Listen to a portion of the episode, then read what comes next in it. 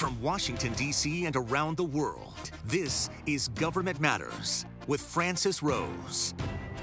Thanks for watching Government Matters, the only show covering the latest news, trends, and topics that matter to the business of government. I'm your host, Francis Rose. The Defense Department may bypass the private sector and build its own 5G network.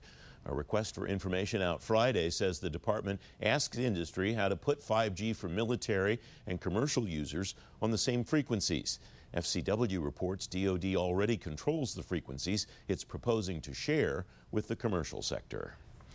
Procurements that are showing up as small business deals in the federal procurement data system aren't really small business procurements, according to the General Services Administration Inspector General's office. The IG found $89 million in procurements GSA recorded incorrectly, and another 120 million where large businesses did most of the work.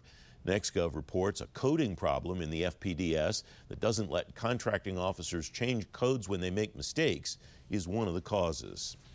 The Deputy Secretary of Agriculture is leaving his job. Steve Censky is returning to his position as CEO of the American Soybean Association. He held that job for 21 years before he joined USDA in October of 2017. Federal News Network reports his last day at Agriculture will be November 8th. Some federal employees have started taking home bigger paychecks, but they'll get smaller checks at the start of next year. Nominee for Deputy Director for Management at the Office of Management and Budget, Michael Rigas, told you on Sunday how the mandatory payroll tax deferrals will work. Tony Reardon is the president of the National Treasury Employees Union. Tony, welcome. Thanks for coming back on the program. I note a press release on the NTEU website that is headlined Reardon asks OMB for details on payroll tax deferral. And I also note that it's dated September 2nd. Here we are toward the end of the month. What do you know now about these tax deferrals that you didn't know at the beginning of the month? Well, um, we know that they are now being, uh, uh, that the Social Security, 6.2%, is now being deferred. Um, and at that point, we did not. You know, um, Francis, let me just let me just say this. I you know, this whole issue of the uh, payroll tax deferral, I think is, uh, I think it's outrageous um, that this was forced on federal employees. They weren't giving an option. They weren't given an option to opt out, which, in my view, they should have been. Um, and it was forced on them before they knew what the financial implications would be. And you know, there were so many questions out there when are they going to have to pay it back? Is it going to have to be paid back in a lump sum? Is it going to be paid back over the course of each individual uh, pay period once we get into the new year? And and so I think that was a real mistake.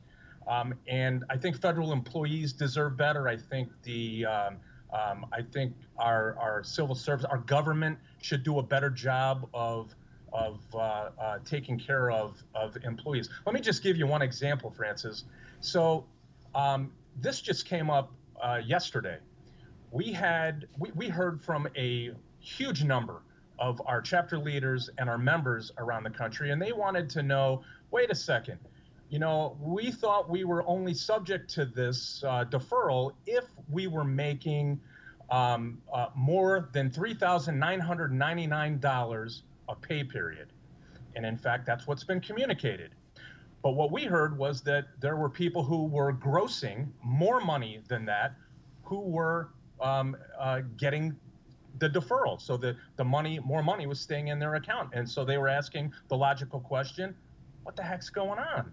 So we went to the agency where we were hearing this primarily, and what they uh, said to us is, "We'll look into it. We'll get back to you." They just got back to us this morning, and here's what they said: They said that um, if you look at the gross salary and you subtract out pre-tax um, FEHB premiums, supplemental dental and vision premiums, flexible spending and health savings account deductions, um, and if that result, after you subtract that out from your gross, is $3,999 or less, then you are um, subject to the deferral.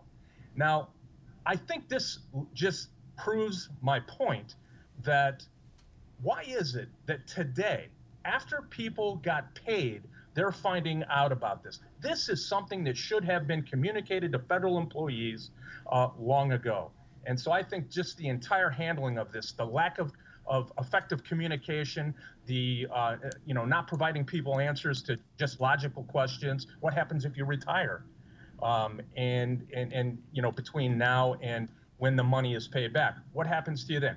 Those kinds of things. So there, that's uh, a lot of uh, of an answer.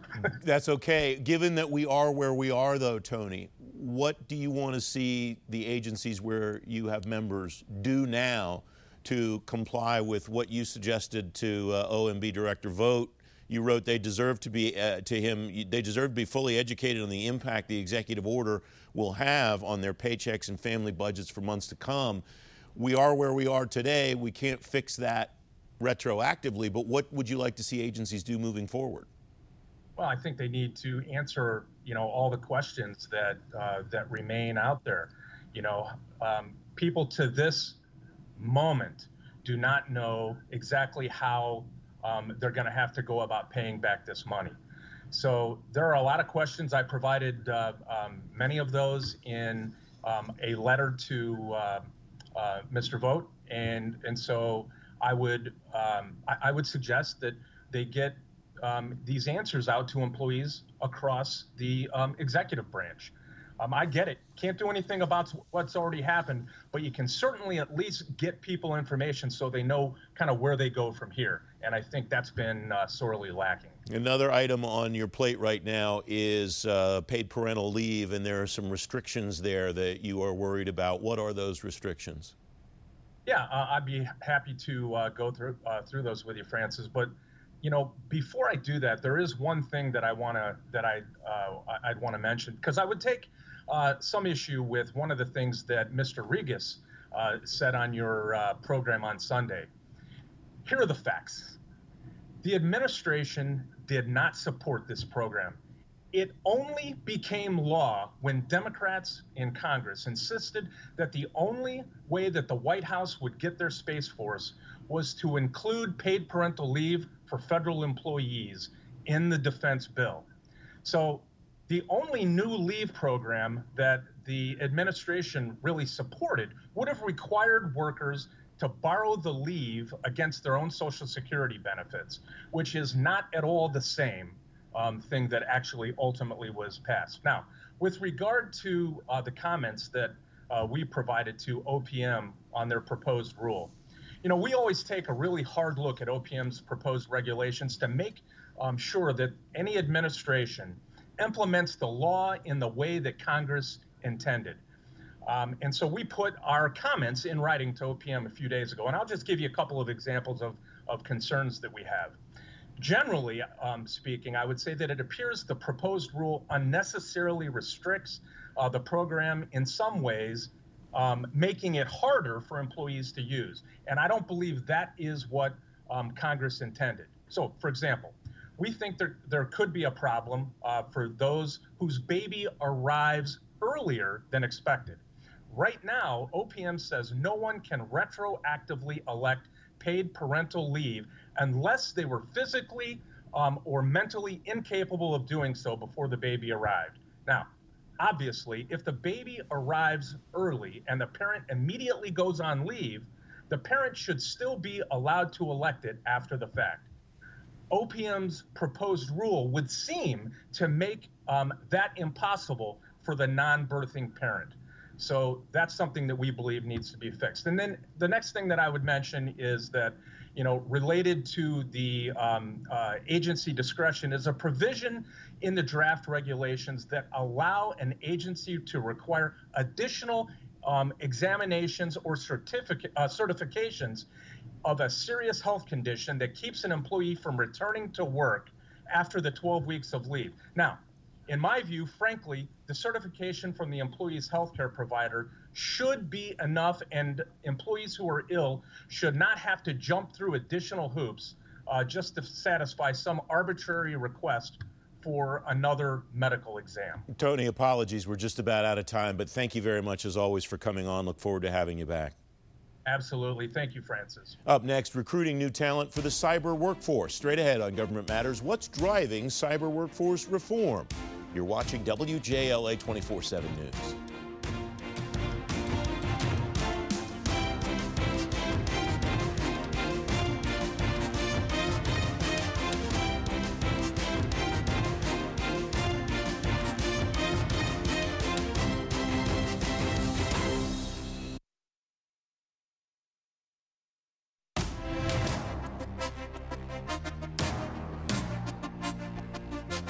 The Cyberspace Solarium Commission has new recommendations for the cyber workforce and the Office of Personnel Management. The commission says flexible pay and updated job classifications could help recruit the next cyber leaders. Ron Sanders is staff director at the Florida Center for Cybersecurity at the University of South Florida, former chief human capital officer at the, the Office of the Director of National Intelligence. Ron, welcome. Thanks very much for coming on the program. What's the, the Cyberspace Solarium Commission recommending, and how should agencies go about finding those people and doing what the commission recommends? So, Francis, this is sort of like deja vu all over again. The Cyberspace Solarium Commission is, is recommending a number of changes to the uh, federal civil service to make the federal government more competitive for cyber ninjas. Uh, unfortunately, its recommendations have been around for at least a decade, maybe more. It's good. The good news is that you've got a, a dedicated group of legislators and staff people who are pushing those changes from outside the civil service committees. So that's uh, you know that's a, a positive. But uh, I won't bore you and your viewers with uh, the gory details of the commission because you've heard it all before. Uh, every recommendation from every committee on civil service reform has followed the you know uh, the same blueprint: quicker hiring, looser job descriptions, more flexibility, better pay and benefits. What else is new? Yeah, my takeaway from all of those recommendations, Ron, also is that it doesn't just apply to cyber people. It applies to every aspect of the hiring process in the federal government that you and I have talked about for 15 years. Right. And look, uh, truth in lending. Uh, I still consult for the, uh, for the Department of Homeland Security on their cyber talent management system. I also sit on the uh, workforce panel of the NSA Advisory Board. And everybody we talk to says the same thing, Francis. This is the tip of the spear. It's the opening in the door. Get these reforms for the cyber workforce because there's such a compelling, pressing need, and then let that virus spread, no pun intended, well, maybe pun intended, to the rest of the federal workforce. The bottom line up front the federal government is simply not competitive for cyber talent, at least when it comes to tangibles like pay and benefits. The only saving grace is the mission. The mission is the magnet. It still attracts dedicated people to serve in uniform and as civilians. But uh, even there, uh, work life patterns have changed dramatically, and a system built uh, five decades ago or more for a 30 or 35 year career like mine no longer applies. And yet we're still trying to hire talent under that same model. Uh, hopefully, the Cyberspace uh, Solarium Commission's recommendations will come to pass pun intended, um, for the federal government cyber workforce, because the alternative is it will continue to rely on higher priced contractors to do that mission work. The, uh, the two leaders who are leading this effort that you're working on at Homeland Security, Karen Evans, the new CIO, and Angela Bailey, the Chief Human Capital Officer there, have both been on this program talking about that effort in the last several months.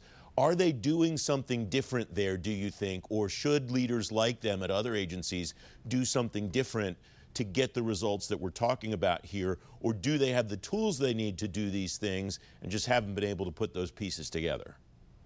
So, this is my personal opinion, not DHS's, obviously. Yes. I think they have the tools. They got that the statutory authority to build this system um, well, almost six years ago now. Uh, they've been working on the regulations ever since. I've been helping them along with a team of other formers from OPM and my intelligence community staff. So the tools are all there, uh, but look at the timing. Um, you know, y- you can talk about what hasn't happened to date, uh, but the regulations are, I hope, largely ready to go. Uh, and then here we are in the middle of an election year when, uh, other than the Cyberspace Solarium Commission, nobody's going to pay any attention. So um, my unfortunate prediction is that we're in for another wait of several months before we can turn key. And even if you turn key, you're still months away from actually hiring under the system.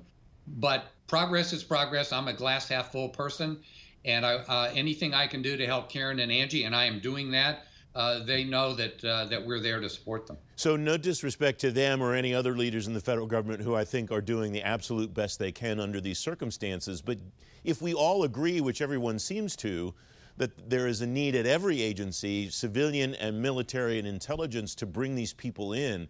Is it time to maybe rethink the whole idea of having every agency competing against every other agency for these talent, these talented people? And maybe is it time to consider this should happen at I don't know OMB level, the DoD level more broadly, and then assign these people where they're needed the most to the agencies where they're needed the most? Well, look, I'm not a fan of a completely decentralized model where agencies compete against one another. Uh, look, um, we saw that when I first came to the intelligence community and tried to have a more collaborative approach to hiring. That does not mean the other extreme of centralized hiring, a single register of talent. But there are confederated models that let the federal government set the talent requirements and turn agencies loose to go get those requirements. The good news is that there's enough difference in the missions of the various agencies, from NSA and DHS to FBI, et cetera, that they can make those differenti- those differences apparent to recruits and hire talent accordingly. So I'd look for something in the middle. It's too decentralized today. It's a mess, uh, particularly with have and have not agencies. DHS is going to be hopefully soon a have a agency. DoD, particularly at NSA, is a have agency. There are other agencies that are have nots that don't have those tools. And that competition needs a level playing field. So, again, I would advocate a more confederated, more coordinated hiring model rather than every agency for itself. Ron Sanders, great insight as always. Thank you very much. Thank you, Francis. Good to see you again. Up next, building the newest Navy frigates the right way. Straight ahead on Government Matters, the lessons the Navy should learn from building littoral combat ships. Don't forget, if you miss an episode of Government Matters, you can find it on our website, govmatters.tv. We'll be right back.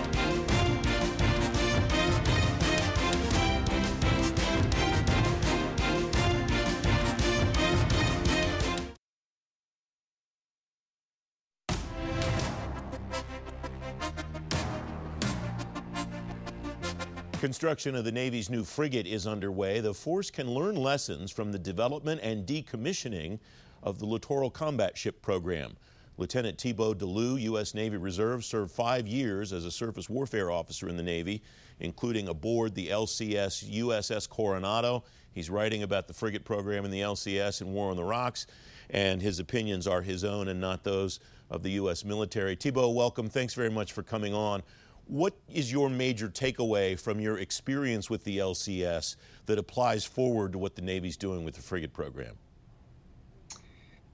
Well, I think with the LCS, I think the Navy just kind of bit off more than they could chew. Um, they tried to build a ship that incorporated a lot of new elements.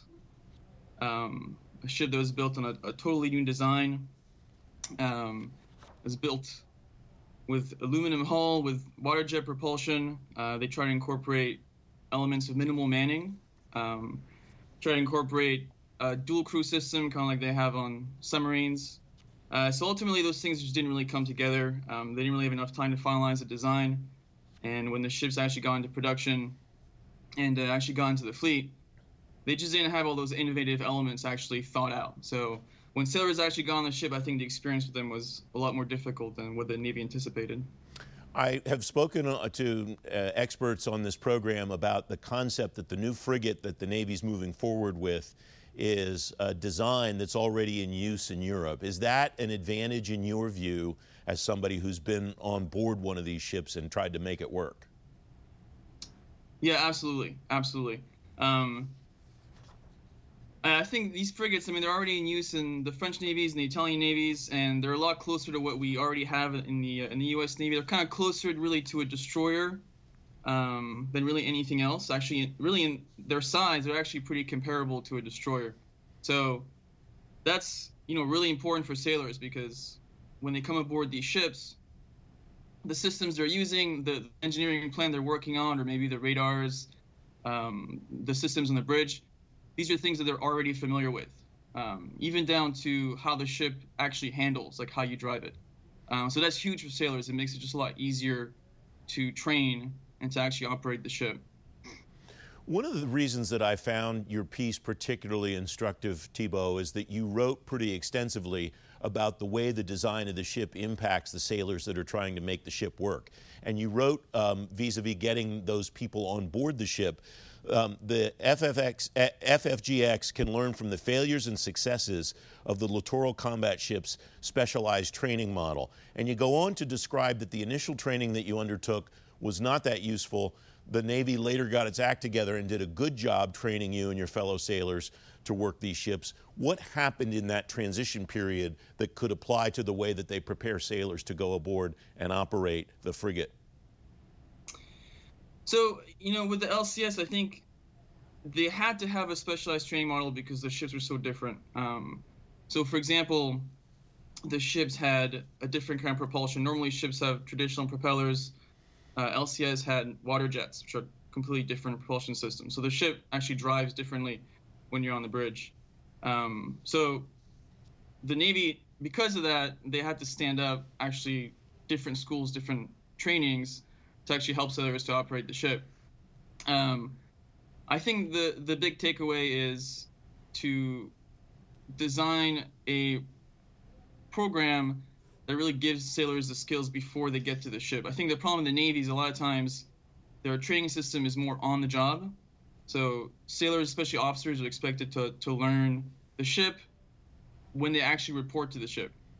Uh, with LCS, it was kind of a mixed bag. They had some of the training was effective, some was not. But the big takeaway, I think, for me is just to make sure that before sailors actually get to the ship, especially if you have this kind of minimal manning model, which are sort of trying to replicate with uh, the new frigate, uh, it's important they come to the ship with those skills already, as opposed to actually trying to train sailors when they're already doing their job on their crew. Thanks very much. We'll be right back.